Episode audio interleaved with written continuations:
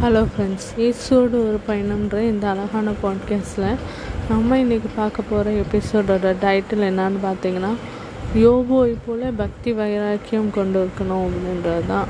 யோபு என்ற மனுஷன் வந்து நீங்கள் இந்த புக்கு நீங்கள் படிக்கணும் அப்படின்னு சொன்னீங்கன்னா சங்கீதம் அப்படின்ட்டு நம்ம வேதாகமத்தில் உள்ள ஒரு புத்தகத்துக்கு முன்னாடியே இந்த யோபுவுடைய புக் இருக்குது இதை வந்து மோஸ்ட்லி அவர் மூலமாக ஆண்டவர் நமக்கு எழுதி விசுவாசத்துக்கும் சோதனைகளுக்கு உட்பட்டால் எப்படிலாம் தப்பிச்சிருக்கணுமோ அதை பற்றியும் அவருடைய வாழ்க்கையுடைய வரலாறை பற்றியும் அவருக்கு ஆண்டவர் கொடுத்த ரெட்டிப்பான ஆசீர்வாதத்தை பற்றியும் அதில் டீட்டெயிலாக நிறைய கொடுத்துருக்கு. யோபு யோபுவுடைய வா வாழ்க்கையை நீங்கள் எடுத்து பார்த்தீங்கன்னா ஏகப்பட்ட சோதனைகள் வந்துச்சு. ஆண்டவர் வந்து பிசாசுடைய பிடியிலேருந்து ஆண்டவர் வந்து காப்பாற்றுறாரு அது எப்படின்னு நீங்கள் பார்த்தீங்கன்னா யோபு வந்து அவ்வளோ செல்வ செழிப்பில் வந்து ஐஸ்வர்யமான இருந்தார். அப்படி இருக்கும்போது அவரை ஆண்டவர் வேலியடைச்சு பாதுகாத்துட்டு இருந்தார்.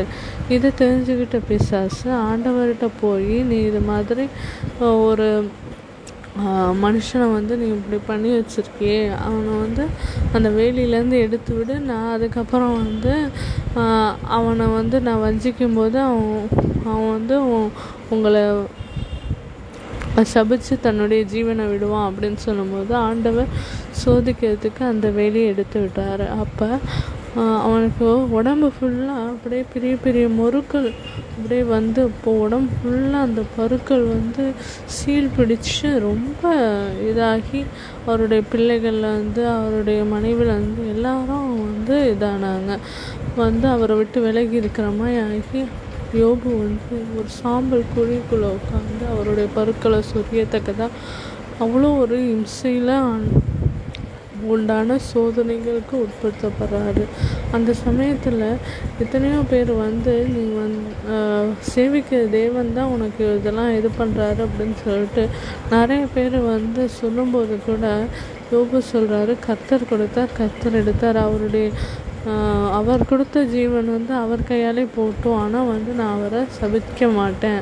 நீங்கள் ஏன் எனக்கு இப்படி செஞ்சீங்க அப்படின்னு சொல்லிட்டு கேட்க மாட்டேன் அப்படின்னு சொல்கிறாரு அவருடைய மனைவி சொல்லும்போது கூட நீ இந்த ஜீவனோட நீ இருக்கிறதுக்கு அவரை சபிச்சுட்டு உன் ஜீவனை விட்டுரு அப்படின்னு சொல்லும்போது கூட அப்படி அவன் வந்து செய்யவே இல்லை. யோகு வந்து நீதிமானாகவும் சன்மார்க்கனாகவும் பக்தி வைராக்கியம் பாராட்டுற ஒரு மனுஷனாகவும் இருந்தார் அவர் வந்து ஆண்டவர் மேலே பக்தி வைராக்கியம் அதிகமாக இருந்துச்சு. அவர் ஆண்டவர் வந்து விசுவாசித்தார் அவர் எவ்வளோ சோதனைகளுக்கு உட்படுத்தினா கூட அவர் வந்து ஆண்டவர் மேலே உள்ள நம்பிக்கை அவர் குறையாமல் ஆண்டவரை தேடிட்டு இருந்தார். ஆண்டவரை நோக்கி அவர் பேசிகிட்டு இருந்தார். அவரோட அந்த உரையாடல் இருந்துக்கிட்டே தான் இருந்துச்சு. நம்ம வந்து கொஞ்ச நாள் ஆண்டவர் நம்மளுக்கு ஆசீர்வாதம் கொடுத்தா ஆண்டவரை தேடுவோம். ஆண்டவர் வந்து நம்மளை சோதனைக்கு உட்படுத்தினா ஆண்டவரை நம்ம திட்டுவோம். அவரை விட்டு விலகி இருப்போம். ரொம்ப டிஸ்டன்ஸ் மெயின்டைன் பண்ணுவோம். அந்த மாதிரிலாம் இல்லாமல் அவர் எப்போதும் போலவே இருந்தார். இவருடைய இந்த பக்தி வைராக்கியத்தையும் அவருடைய விசுவாசத்தையும் அவர் சகித்து கொண்டு பல பாடுகள் பட்ட பிறகு ஆண்டவர் அவருக்கு ரெட்டிப்பான ஆசீர்வாதத்தை கொடுத்தாரு. அவருக்கு நிறைய குழந்தைகள் குமாரத்திகள் குமாரர்கள் கொடுத்தாங்க அவருக்கு செல்வ ச சம எல்லாமே அதிகமாக ஒட்டகங்கள் அவர் வச்சிருந்த எல்லா இதுலேயுமே ரெட்டிப்பான ஆசீர்வாதத்தை கொடுத்து ஆண்டவர் வந்து அவரை பெரிய பதவியில் வச்சார்.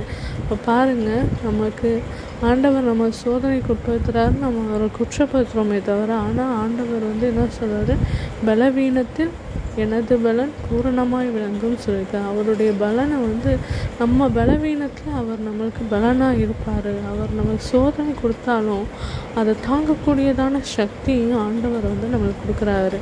அவரே சொல்கிறாரு பைபிளில் நம்மளால் தாங்கக்கூடிய அளவுக்கு உள்ள சோதனையை தான் ஆண்டவர் நம்மளுக்கு கொடுக்குறாரு.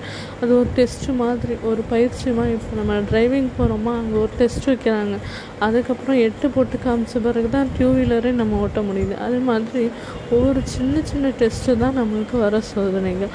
அதை மேற்கோள் ஆக்கி போகிறதுக்கு ஆண்டவரே நம்மளுக்கு உதவுறாரு. அதில் நம்மளுடைய பக்தியை அவர் டெஸ்ட் பண்ணுறாரு இருந்தாலும் அது முடிஞ்ச பிறகு நமக்கு ரெட்டிப்பான ஆசீர்வாதம் ரெட்டிப்பான மகிழ்ச்சி ரெட்டிப்பான சந்தோஷம் ஆண்டவர் நம்மளுக்கு கொடுத்துட்டு தான் இருக்காரு. அதுக்கு யோபுடைய கதை வந்து ஒரு முன்மாதிரி.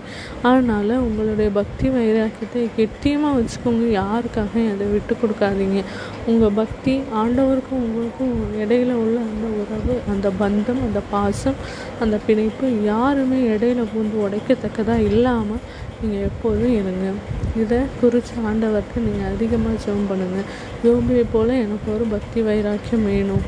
அவரமாயே சோதனைகளை தாங்கக்கூடிய சக்தி எனக்கு வேணும் அப்படின்னு சொல்லிட்டு ஒவ்வொரு தடவையும் நீங்கள் உங்களோட ஜெபத்தில் கேட்க மறக்காதீங்க ஃப்ரெண்ட்ஸ் இன்னொரு ஒரு அழகான எபிசோடில் உங்களை வந்து சந்திக்கிறேன். Until then bye friends